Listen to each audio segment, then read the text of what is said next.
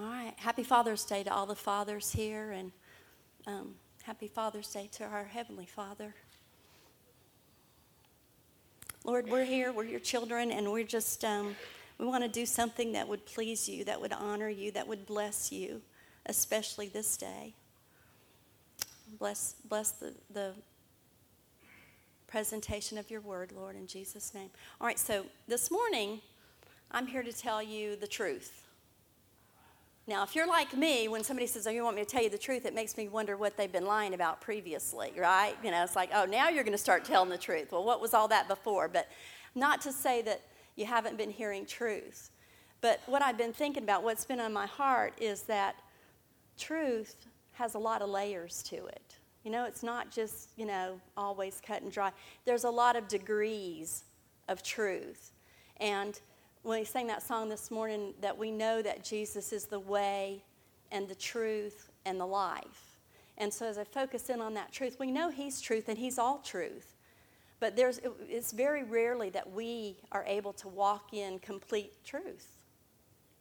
Okay?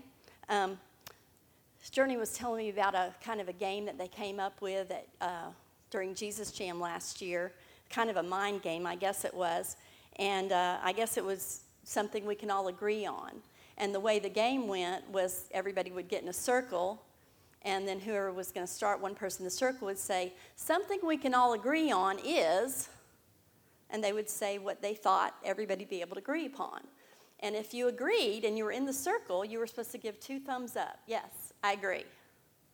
And if you disagreed with the thing, you'd give a thumbs down or two thumbs down. Okay, so it sounds like a very interesting, it sounds like it'd be real easy. You could throw stuff out, but when it comes right down to it, it's kind of hard to get even a small circle of people to be able to agree on something.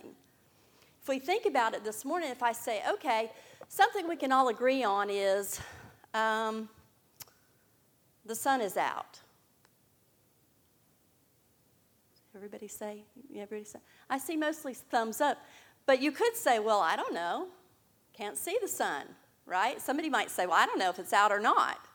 So then we'd have to revise that and give it another degree.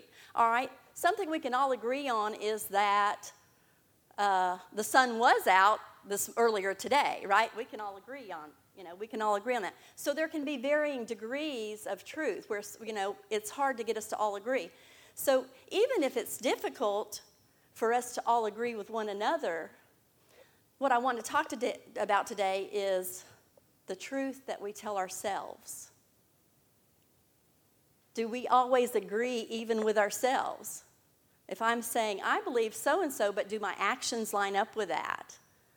Is that my, is that really my truth, or do I have some other truths that kind of come in there and subvert that? Um, let's see.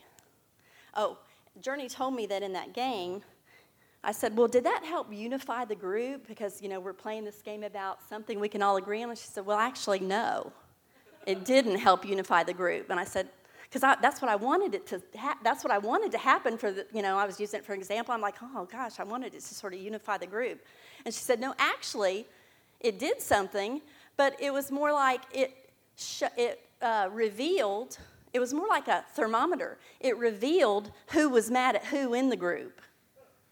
Because when, you know, Joey said, I, something we can all agree on is the sky is out today, all the people that were kind of mad at Joey went, didn't matter what Joey said. Joey could have said, you know, anything in the world, and they were all going to go, nah, that's not true. And then when it got to be, you know, somebody else's, so she said as they played, they weren't unified, but it did bring some things to light, you know, it brought some differences where they could, you know, and so, and I still think that that's a good thing, because when we know where we are, we can figure out where we need to be.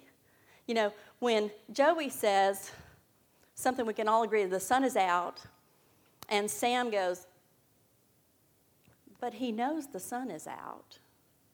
It's a good opportunity for Sam to go, yeah, no, I'm not agreeing, but something's up. It's a good idea for Sam, a good time for Sam to go, I might have some issues here. There might be something I need to look at more closely, if he will, um, have some a little bit of introsec- introspection. It just goes to show that we can manipulate the truth depending on our emotions, our experiences, or how we're feeling about somebody or something.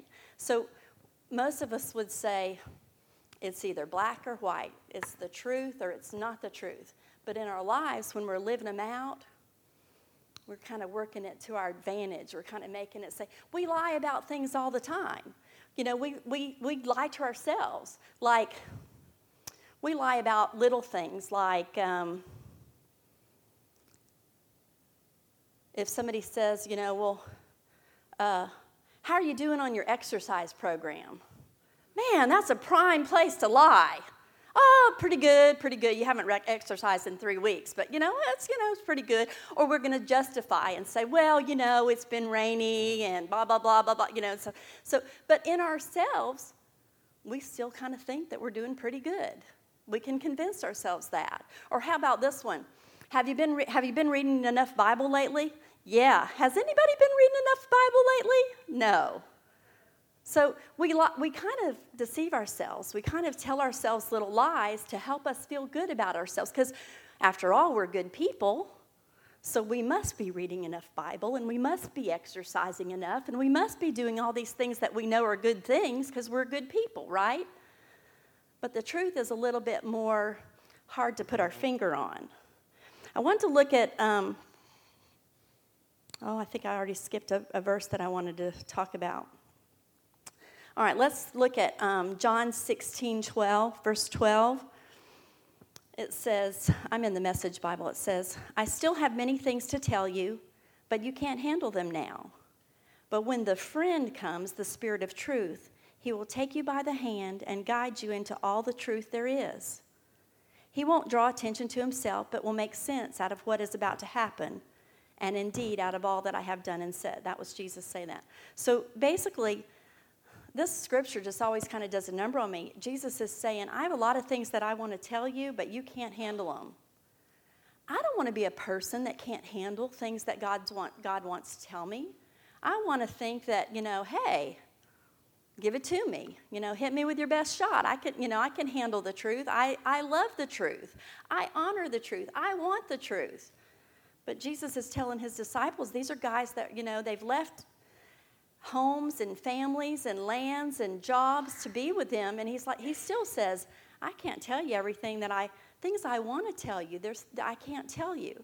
So that shows me that the problem's not really with him, like he didn't have a stuttering problem where he couldn't tell, it was, it was that out of deference to them, he said, I can't tell it to you, it might, it might mess you up, you can't handle it right now, but I want to be, a, I want to be a person that is is at least able to handle ever increasing amounts of truth. I want to be growing in my ability to know the truth, because the truth is going to make a change in, in my life the more that I can walk in it. Um, now I want to look at John chapter eight, starting with verse one. Well, actually, maybe verse two. It says, the religion scholars and the Pharisees led a woman who'd been caught in the act of adultery. They stood her in plain sight of everyone and said, Teacher, this woman was caught red-handed in the act of adultery. Moses in the law gives orders to stone such persons. What do you say?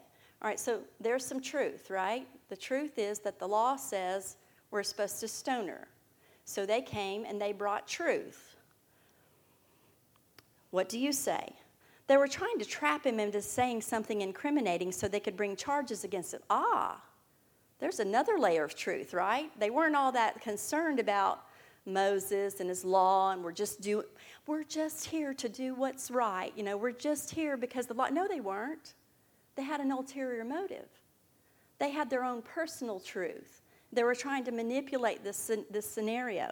So it says Jesus bent down and wrote with his finger in the dirt. They kept at him, badgering. What do you say? Are we going to stone her? It was one of those, you know, catch twenty-two situations. If he said yes, stone her, they'd say, oh, he's not who he said he was. You know, they'd catch it, they'd trip him up. If he says no, let her go, oh, he doesn't even, you know, he doesn't even obey, obey the law. So they were trying, you know, and they're badgering him. They're, you know, well, what do you say? What do you say?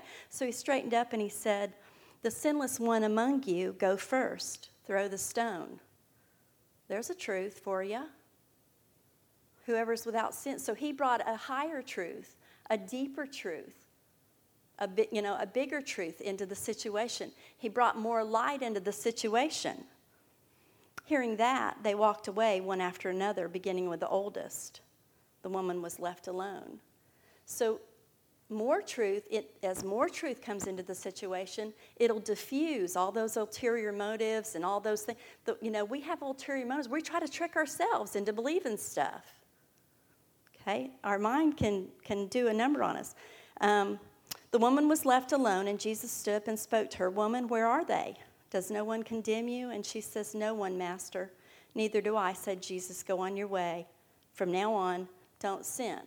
So, I mean, he, you know, he addressed the sin problem. He said, okay, don't, you know, don't do that. As far as the truth of Moses' law, you know, don't do that. Go, you know, go and don't do that. But he had that higher law as, all right, well, who's going to start the, who's going to start the rock throwing? Because there's none of us here that are perfect. Then uh, the next verse says, Jesus once again addressed them, I'm the world's light. No one who follows me stumbles around in darkness. I provide plenty of light to live in. And the Pharisees' objective, all we have is your word on this. We need more than your word to go on. Jesus replied, you're right that you only have my word, but you can depend on it being true. I know where I've come from and where I go next. You don't know where I'm from or where I'm headed. You decide according to what you can see and touch. I don't make judgments like that, but even if I did, my judgment would be true because I wouldn't make it out of the narrowness of my experience, but in the largeness of the one who sent me, the Father. That tells us something about truth. He's talking about he speaks truth, he is the truth, his words are truth, and they're like, well, I don't know, how can we believe you? And he says, well, I don't, I don't make my judgments, I don't tell my truth about what I, based on what I'm seeing and what I'm hearing.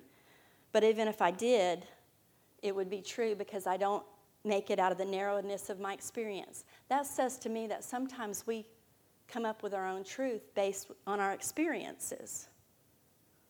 You know, we develop a truth, the way, the way that we see the world, the way the world treats us. It's, we kind of tint that with the colored glasses of our experiences and who we are and where we've come from. Let's see if I, all right. I'm going to kind of keep on there for a minute. Um, that fulfills the conditions set down in God's law that you can count on the testimony of two witnesses, and that is what you have. You have my word, and you have the word of the Father who sent me. The scripture tells us earlier that um, let a thing be established from the mouth of two or three witnesses. So that's where he's pulling from. He's gone, you know, to a different place in the word. He's saying, you know, you've got my word and you've got the Father's word.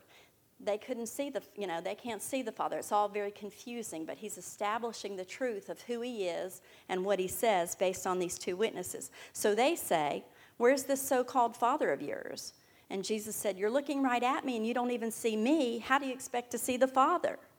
If you knew me, you would at the same time know the Father. All right, so we know, like earlier in Jesus' life at the beginning of his ministry, and he went down and he got baptized by John, remember, and the dove flew down. Well, there's a second witness. There's things throughout his life. There were miracles. There were things that the Father was doing that was a witness. But he's saying, you don't even recognize me. You don't even, you don't recognize the Father. You're not getting any of the witnesses. But he he's just saying that there are two. Uh, he gave this speech in the treasury while teaching in the temple. No one arrested him because his time wasn't up yet.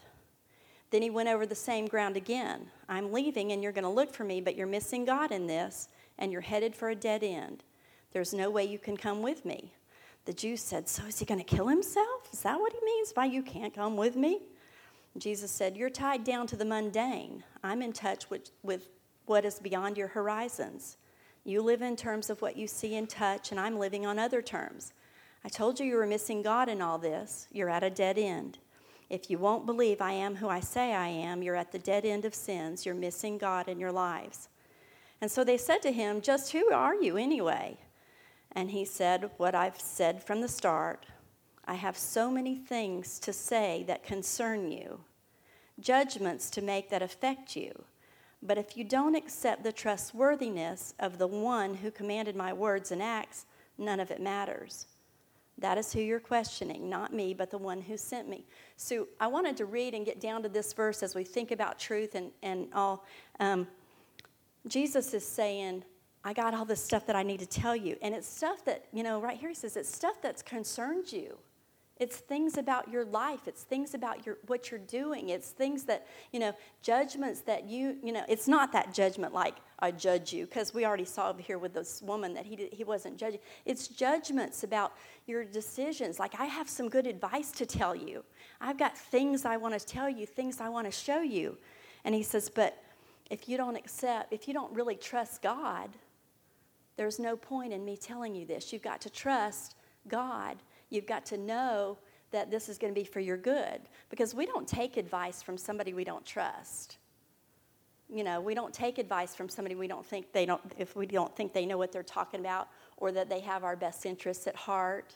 We're not going to, so that's what he's saying there. He says, I got lots of stuff that I want to tell you, but I just can't. You guys, you know, you're not even trusting God, then you're not going to receive what I tell you. It'd just be a waste of my time and a waste of my energy. Um. When he was talking here about the um, the witnesses, him and God being a witness, I thought about like in court. You know, if you're ever called to court and you have to, you know, testify, they call it testifying. Um, there's an oath, and y'all know the oath. Do you swear to tell the truth, the whole truth, and nothing but the truth? All right, so we have that. We're looking for witnesses, something that says this story is corroborated. I corro- I saw what happened, and yes, they said that, or they said, we're looking. And so we want to know that it's true. This is the real story. We're trying to get at the truth, because in the truth, then a judgment can be made, a decision can be made, and action can be taken, because now we have the facts laid out, and we know the truth. Um, when it says, when I was thinking about that, it kind of supported that point that there are degrees in truth. Do you swear to tell the truth? Well, that should be enough, right? I told the truth. You know, they ask a question, you go, yes, that's the truth, maybe. But what about the whole truth? There could be a little bit more that could be pertinent to the situation. And what about, and nothing but the truth? What if you told the truth and a part of the truth and a little lie? You know, so they want the truth, the whole truth, and nothing but the truth, because that's where the right decisions can be made at the end. Um, so there are ways that we deceive ourselves by outright, outright lying, according to that whole tr- truth, whole truth, nothing but the truth, by outright lying, by omitting some details of the truth, or by mixing the truth with lies. The main area I want to talk about today is the lies we tell ourselves. We're masters of self-deception. We fool ourselves into believing things that are false, and we refuse to believe things that are true. At the core, we lie to ourselves. This is this is like really good. At the core, the reason we lie to ourselves is because we don't have enough psychological strength to admit the truth and deal with the consequences that will follow. That's pretty tough. That's why we lie to ourselves. If we If we tell ourselves the truth that um, we're not, if if I if I if somebody says, "How are you doing on that exercise?" and I actually, you know, I can say, "Oh, I'm pretty good. You know, it rained a little bit, and I didn't get to walk last week," or whatever. Whatever the thing is, I can continue on going down the same route I'm going. But if I have to say, "Terrible, I haven't walked, I haven't done anything," and so and so, then it calls for an action. You know. There's going to be, if I'm, if I want to be a person of truth, and I admit I'm not do, I'm not doing that thing I want to do, then I'm going to have to figure out how to change, how to do something different. And so, why I lie on something like that is because I don't have the psychological strength to admit the truth and deal with the consequences. I'm not ready to make a commitment to change, to do something different. So I lie to myself. I stay where I am, and I pretend that I'm doing good. After all, I'm a good person, so I have to be doing good, right? All right, I've got to pull some different pages out. But the problem is self-deception leads to pain and regret. We can do it, but there are consequences. When we don't take responsibility for who we are, we hurt ourselves and those around us. To avoid the truth, we might even make some bad decisions, bad choices. If, if the decisions that we're lying about are big enough, we might have to try to cover those, those decisions up. We might have to cover those lies up because the Spirit of God that lives, dwells within us, He's always seeking to bring out the truth, to show more truth, to give us a different degree of truth, to take it a, a different level. And if we don't want to hear that, and we don't want to face that, we might have to numb ourselves. What are some ways that we might numb ourselves? We might use alcohol, overeat, gamble, walk away, because the situation keeps making us have to try to make, you know, this decision, so we might walk away from things we aren't supposed to walk away. But ultimately, the biggest thing that we do when we deny the truth and we won't walk in the truth is that we pass down our emotional baggage to those that we love the most. Generational. We send it on down the line. We didn't deal with it. We didn't face it. We didn't own up to it. We pass it on down the line. We cover it up and we pass it on down the line. So how do we begin to acknowledge the lies we tell ourselves? Selves? How do we become more honest? Um, these are just kind of practical things that I was thinking about. Number one is we can increase our self-awareness. How do we increase our self-awareness? When we begin to feel a strong emotional reaction to something, because this happens every day. We're in life, and something happens, and we go, oh! You know, maybe it's anger. It could, the strong emotional reaction could be anger, or it could be, you know, just, and you break down and you're crying. It could be any any emotional reaction, but when you start to feel a strong emotional reaction to something, it's a good time to pause. Hmm. Maybe I need to think about that. Why am I having this strong emotional reaction in this situation? Does this situation warrant the reaction that I'm having? Because we all know we overreact sometimes. What caused that? We do well to ask ourselves that. When what you say doesn't match how you act, it's a good time to pause. I just said I don't believe in, you know, why I believe that, you know, Christians need to show more kindness. And then you snap somebody's head off when that your kid's head off when you're on the phone and they come in and say, "Mommy, Mommy," and you're like, "Get what I'm doing," you know. And then you go back to having your godly conversation on the phone with your friend about how we should be more loving and kind, you know. Well, that's one of those times that you might need to go, "Hmm, what I'm saying is not lining up with what I, how I'm acting. Why?" We need. Then after we've we've paused and we think about those things, we ask ourselves, "What is this saying about me? Why am I acting like this?" A lot of us will barrel through life. We never ask ourselves any questions. Why do I react like this? Why do I talk like this? Why do I, you know, why is everybody in this world so crazy except me? You know, if you're one of those, you know, you know, we, we do that sometimes. Like, everybody's lost their mind except me. If you find yourself there, it's time to do some introspection. Think about, why do you think everybody's crazy except you? You know, ask yourself some hard questions.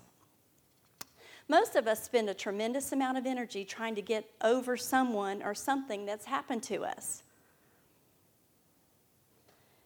Uh, I used to think, this was when I was way young, in my twenties and thirties, I used to think that by the time I reached forty, I would have life figured out.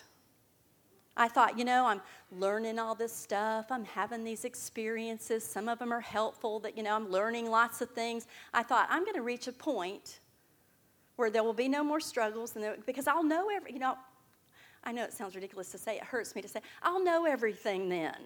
You know, I'll know how to live life. I'll, but I got forty, and I knew some stuff, but I also accumulated some baggage along the way. You know, so then I, you know, because when you're born, you don't have any emotional baggage. But immediately, you're looking around, you're observing things, you're learning, you're sticking everything in your mouth, learning how it works. Learn, and, you know, somebody's going to hurt your feelings. oh, look at that fat little baby, and there you go. From then on, you know, you've got to deal with, you know, comments that people, well, what does she mean by that? You know, what did they mean? You know, so as we grow and we're learning things, thank you, Zach, for that example. so um, we're growing and we're living, but we're also having these experiences that can kind of warp us, you know, they can kind of, you know, cause some of these reactions. So, um, well, I said we use a lot of energy trying to get over someone or something that happened to us, but do we do it in a productive way? Are we just trying to ignore it and stuff it away and not, not try to figure out where we're coming from? Or are we, you know, really trying to figure out, all right, why am I, you know, why am I thinking that? You know, did did something happen when I was younger and it makes me think that now, you know, maybe like my mom was always busy and in a hurry and she didn't listen to me, so now I think nobody wants to hear anything I say, so I don't, do I not say things, you know, and, and then do I feel resentful because nobody listened to me, but is it because I'm not saying anything? Um So we need to look at our reactions, and we need to figure out what is our, my reaction to the situation saying about me. Um, some years ago, I went through kind of a that T R T training, trauma resolution therapy, been through some situations, and the way this particular therapy worked, um, you would write down something that bothered you, like a like a situation and an event, and you'd say, you know, well, I walked into the room, and you were singing in there, and I said good morning, and you threw a butcher knife at me. I mean, you know, something, you know, you write down whatever the stuff that was, you know, happened. And um, so so then that was step one. That didn't really happen, but I just made that up. So that was step one. You tell about it, and then you connect, you know, how that made you feel when they threw the but, you know, when they threw the but. Well, I felt scared, and I felt, you know, angry, and I felt, you know, I don't know, abuse, whatever you, you know, feel. And then Then there's, so a lot of times we'll do that. Events will happen in our life, and we'll take them out, and we'll go, all right, I'm going to look at this. I'm going to use some self-introspection. I'm going to see, you know, how I feel. But there's actually another step that we need to look at, too, and that is, how did I respond? And so when I did my T R T, and I was, you know, because, um, you know, I had all these bad things that happened to me. And I was, you know, telling about, you know, this happened, and this happened, and I felt this, and I felt unloved, and I felt unworthy, and I felt, you know, and I felt all that stuff. And it was just, oh, so bad. And then the counselor said, all right, I want you to write next to each thing what you did when they did what they did. And so, you know, I went back over all my pages of pages of stuff that they did. And uh, I put next to it, what did, what did I do? Well, I did nothing. I said nothing. I said nothing. I did nothing. Page after page, people were doing stuff, and I was doing nothing and saying nothing. So you know what? I was culpable in some areas. Partly it was my things that were happening were my fault because I didn't do anything. I didn't say anything. I didn't say, you know what, this isn't okay.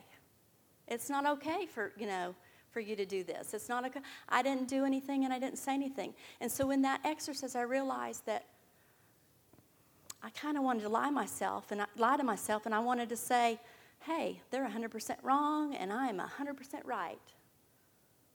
But that wasn't the case. That rarely ever is the case. You know, we all have some culpability. There can be some where you don't have culpability. I, I will give you that.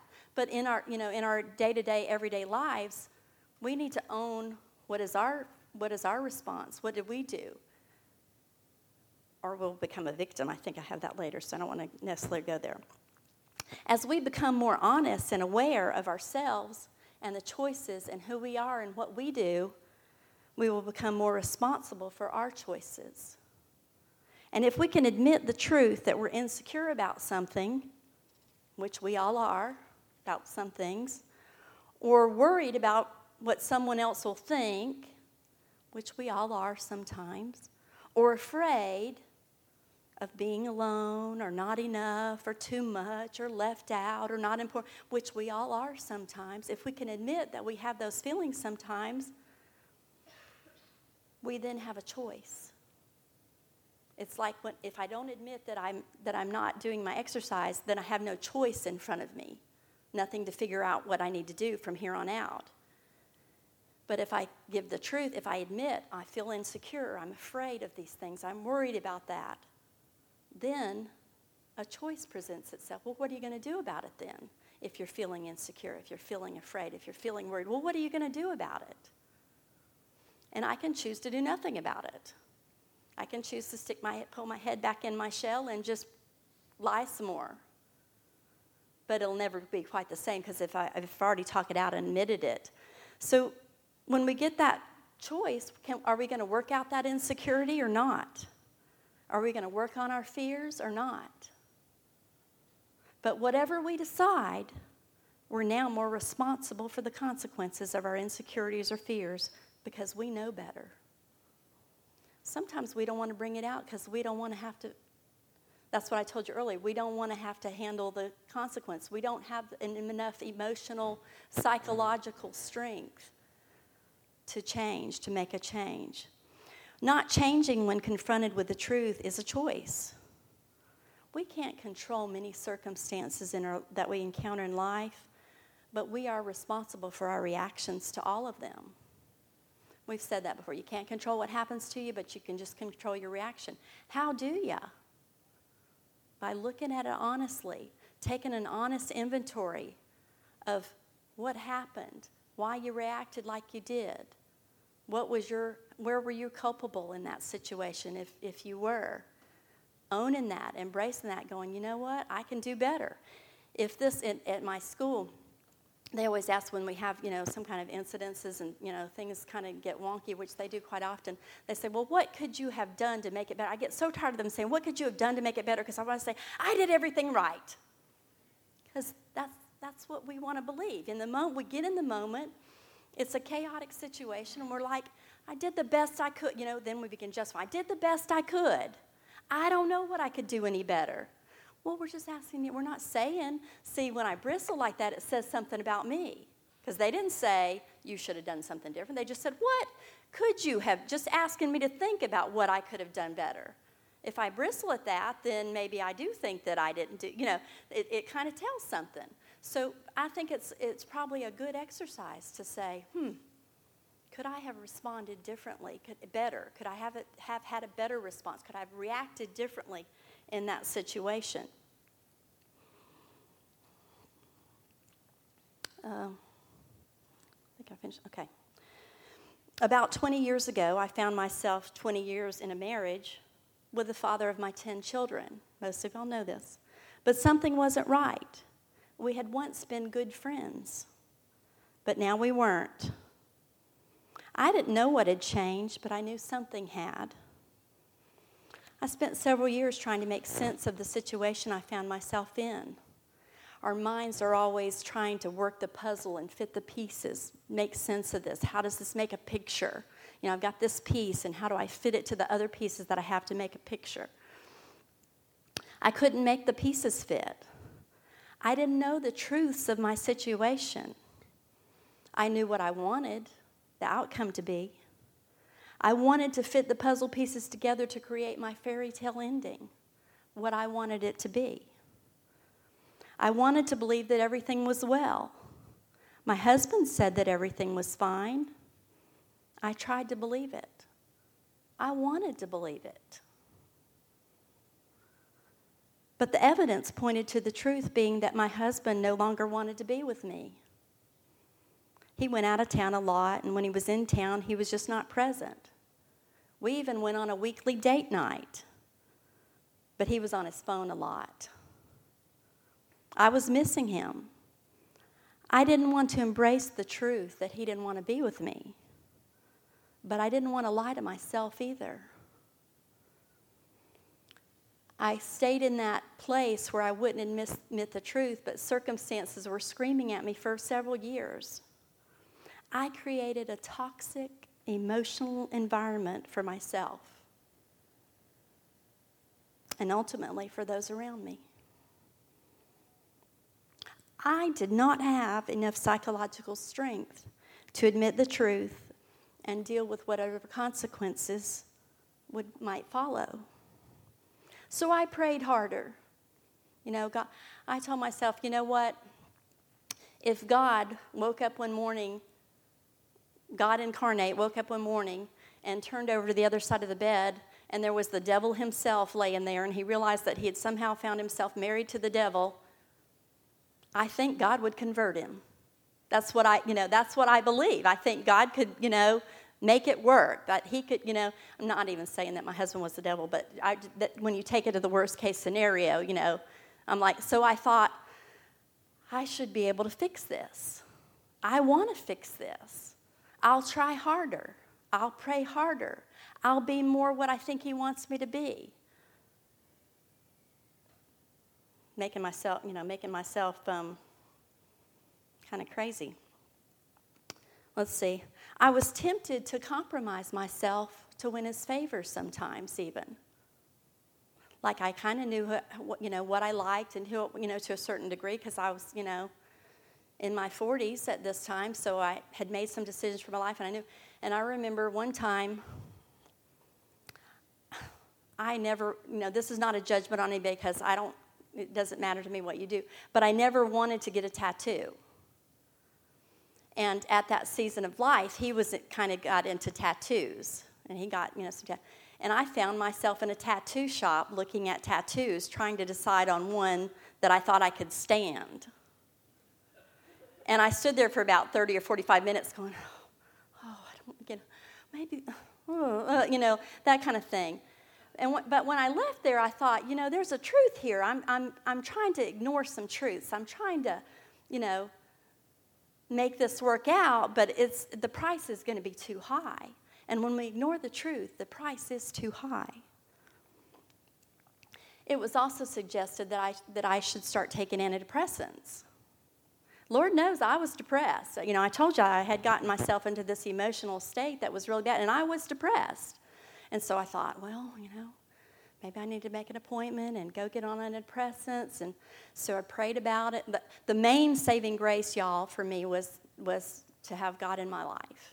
And so I prayed about getting on antidepressants. I was willing, you know, well, if that'll make it better, then I'll get on antidepressants. So I prayed about that, and I felt like God said no. I'm like, I needed some relief. My brain was just, I was crying all the time. I was just a, a total basket case. So I didn't get on, oh, excuse me, so I didn't get on antidepressants. But you know what? It would have been, it would have offered, it would have numbed me enough that I could have stayed in my situation and not have had to deal with truths. Because God kept bringing the truth. You think, well, I think, well, I'll just, you know, I'm depressed and I'm tired. I'm just going to go to bed. And you'd think that that would give you some relief if you could sleep for ten or twelve hours. But I dream.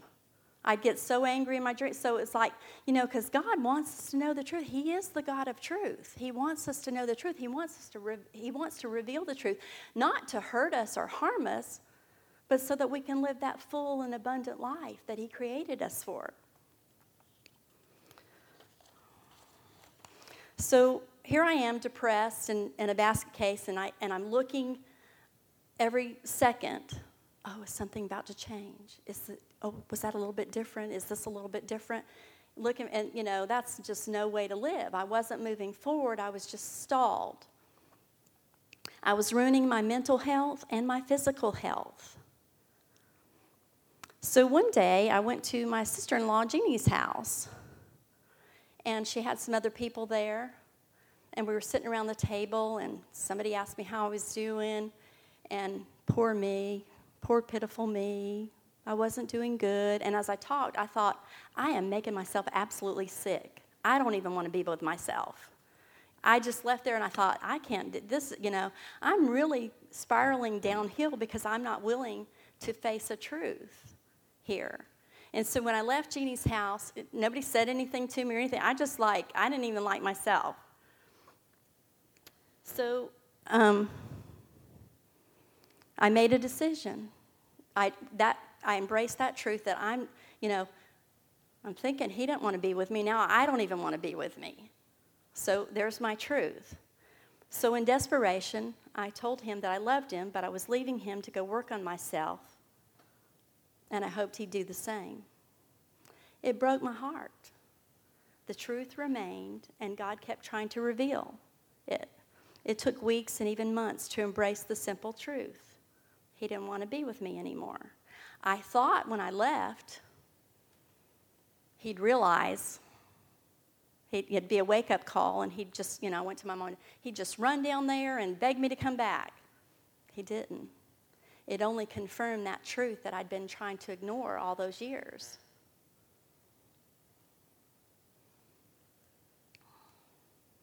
He never spoke the truth. I never spoke the truth, and I tried to believe lies. Because why would I try to believe lies? You, you know, you might be thinking, that is that is just doesn't make any sense. Why would I try to believe lies? Because if I let this truth set in, it would be painful. Because I'd have to face all of my self-deceptive tendencies and insecurities. What if I disappointed people? What would my friends and family say? Who am I if I'm not his wife? What if my whole life changes? On the flip side of the coin, what if my whole life never changes? That would be worse, to stay in this place where I wasn't receiving and believing the truth. And what if my whole life never changed? That would be worse. I paid a huge psychological price for not embracing the truth of my marriage for several years. It threatened to destroy me. I was admitting that I was not strong enough to make different choices for myself when I was confronted with the truth. But finally I was. God kept hammering on me. Confronting our self-deception is a lifelong journey. We change, and the world offers us new opportunities to understand ourselves and God. There's always more to learn about us and about God. Choose to become more honest about the lies you tell yourself. Use the truth to find and live the most fulfilling life for you. Remember Jesus' promise in John eight, thirty-one and thirty-two, if you abide in my word, you are my disciples indeed, and you shall know the truth, and the truth shall make you free.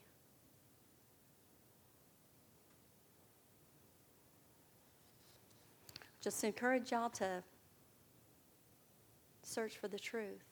And embrace the truth when God's trying to show you. Even if it's hard, even if you have to ask yourself all those hard questions and you don't know the answer to them and it's scary, it's still worth it to live a life that's truth, that's in God and it's truth. There's nothing better than that.